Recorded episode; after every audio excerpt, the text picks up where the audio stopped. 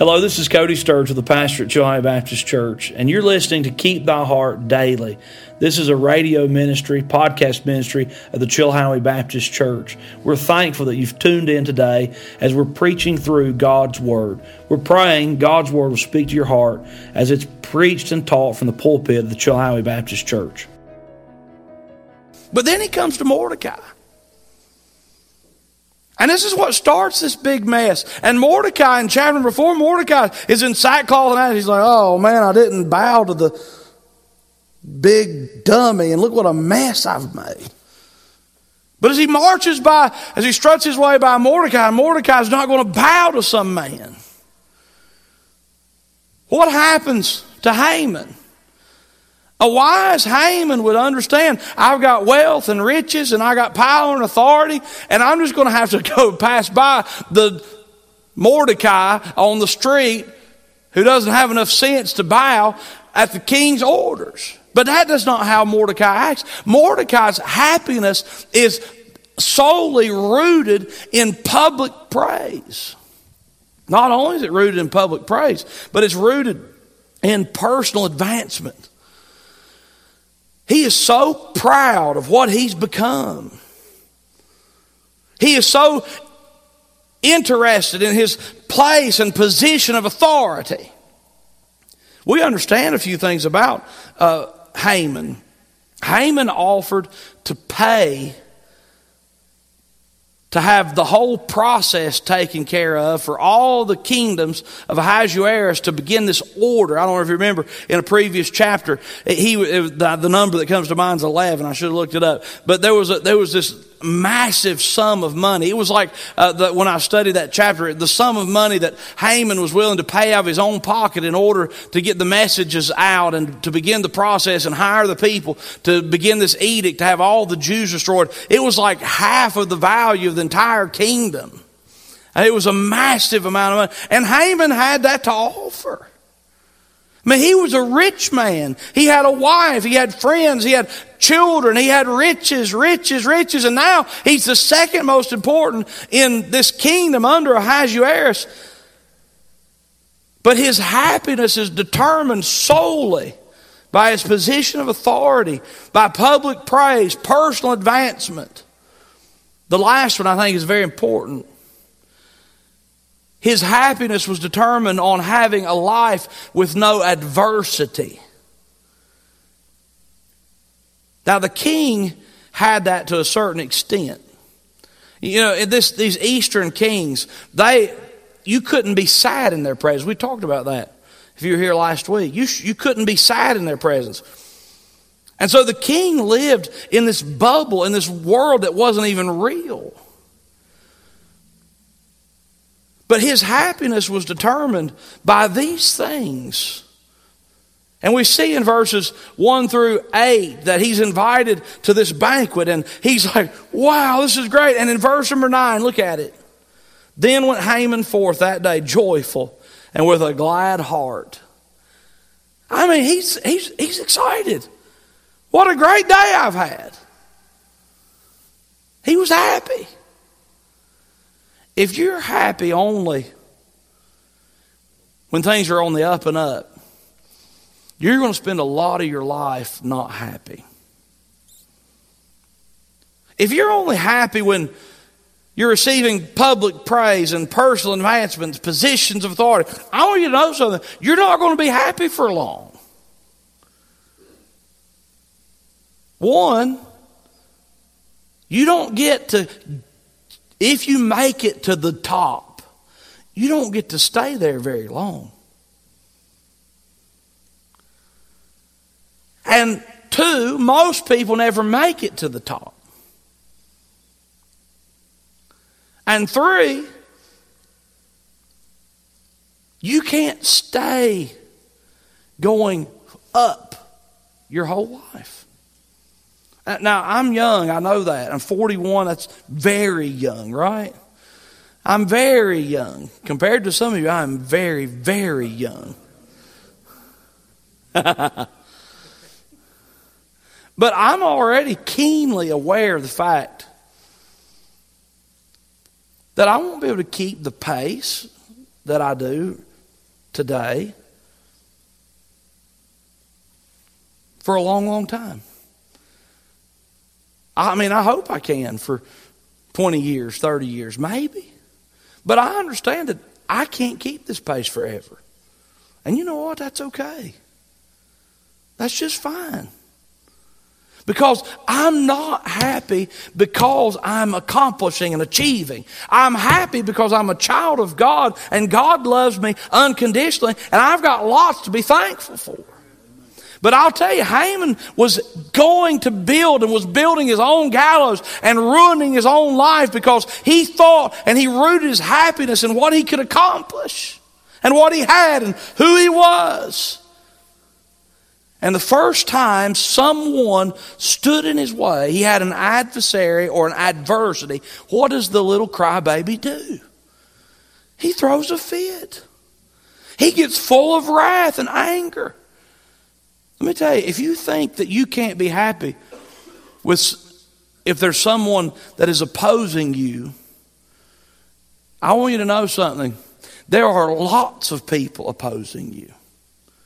And it doesn't matter where you stand on anything, you're going to have people opposing you in life. Let me tell you, this world and this life is full of opposition. If you try to be the most fluid, liquid, milly mouth, stand for nothing, get along with everybody person there ever lived, you're going to find that there's a lot of people that are in adversity with you. There is no possible way to get along with everybody all the time. And there's no possible way to make everybody happy. There's no possible way. It just doesn't work. And as soon as Haman had an adversary, guess what happened? He goes from yay to mad. Look, your happiness cannot be rooted in the things of this world. There's a proverb that kind of reminded me of Haman. Proverbs 14, verse 21. He that despiseth his neighbor sinneth, but he that hath mercy on the poor, happy is he. You know what? Haman wasn't happy unless everything was going his way. And if you're waiting on everything to go your way before you can be and stay happy, you're going to be a miserable person. He caused the gallows to be made. Number two. Number two. You are setting up your own failure when, number two, you are angry when questioned or opposed. You are angry when questioned or opposed. Look what happens in verse number 9. Then went Haman forth that day, joyful and with a glad heart. But when Haman saw Mordecai in the king's gate, that he stood not up nor moved for him, he was full of indignation against Mordecai. What happened? He was happy, and then all of a sudden he was angry. Look at that. Isn't that a mess? Isn't that a terrible way to live? Now, I'll just tell you, maybe you're there right now. It can happen to the best of Christian people where you know, they just get to a place where one thing goes wrong, and it's like, oh, the wheels fall off. Now, may God help us when we have these moments when our apple cart gets turned over that we don't just blow it and lose our minds and get angry and hate God and everybody around us. Haman, he was setting up his own gallows when he was angry over being questioned or opposed. How many of you love it when you get questioned? Hmm. It's not, it's not really fun. How many of you like it when someone opposes you? Well, we don't love that. But if someone doesn't agree with you, that doesn't mean you should be angry. If someone opposes you, that doesn't mean you should be angry. That doesn't mean you should lose your joy. As a matter of fact, we should get to the place where we're okay with people who have differing opinions than ours. Now, the best way to learn that is at home. I tell people often when I'm talking, I say, now look, if, if you and I don't agree on something, that's okay. I love you anyway. I said, I've been married to Ruthie for almost 20 years. And we don't agree on everything, but I still love her. And I'm happily married to her. So if we disagree, that's okay. But some people get in their hearts, and they get this chip on their shoulder, that if someone disagrees with me in some way or some form or fashion, then we cannot possibly be friends, and I can't be happy. And that's where Haman got. His pride had gotten to such a place, he had exalted himself to such a place of authority in his own mind, in his own gourd, that he couldn't stand the thoughts of somebody opposing him. Let me tell you something. The Bible says only by pride comes contention. Why was there a big fight in Haman's heart? Because Mordecai wouldn't bow to him. Because Haman's heart was full of pride. Haman's heart was full of pride. And I'll just tell you, if you get the place where someone tells you that they think what you did was wrong and it makes you fiery mad, you've got a prideful heart like Haman. They may be dead wrong, but the moment that you get upset because someone opposed you, you're dead wrong. May God help us to have the right spirit about it. Be, it's sweet. And I'll tell you, it's a sweet thing to be around a Christian person that you know that you can say what's on your mind and know that they're not going to get upset with you. That's one of my favorite things about my relationship. And I, this is personal, and I don't normally go this this deeply personal. This makes Ruth nervous, but I'm going to talk about you this time. That's one of my favorite things about my friendship with Peter Ventresca. And it's something that's different about being a Yankee. He always says, I'm the Yankee, you know. He's not here tonight, so I can talk about him all I want to.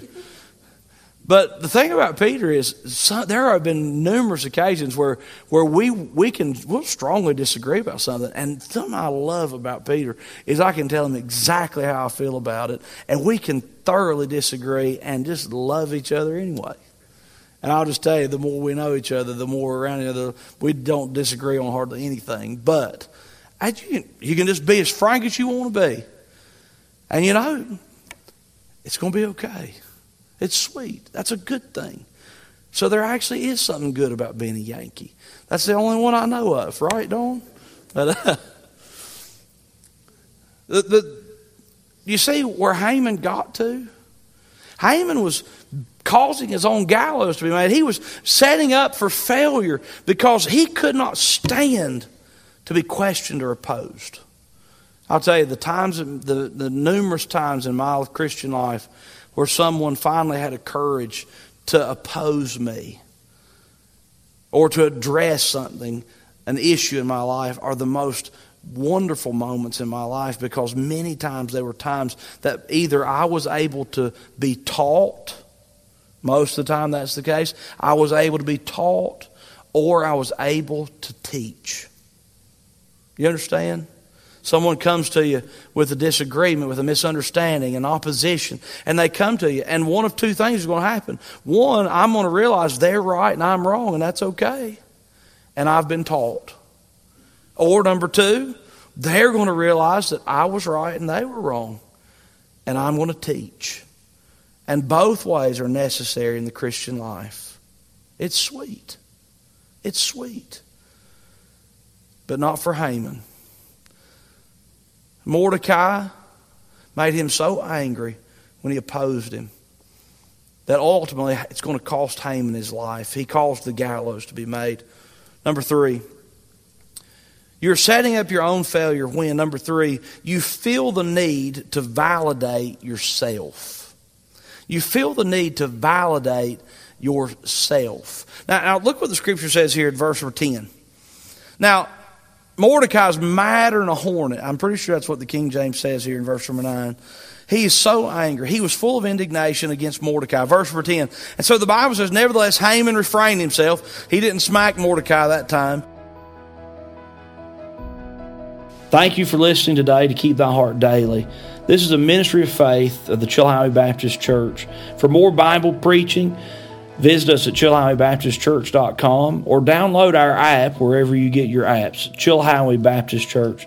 God bless you. I hope you have a wonderful day.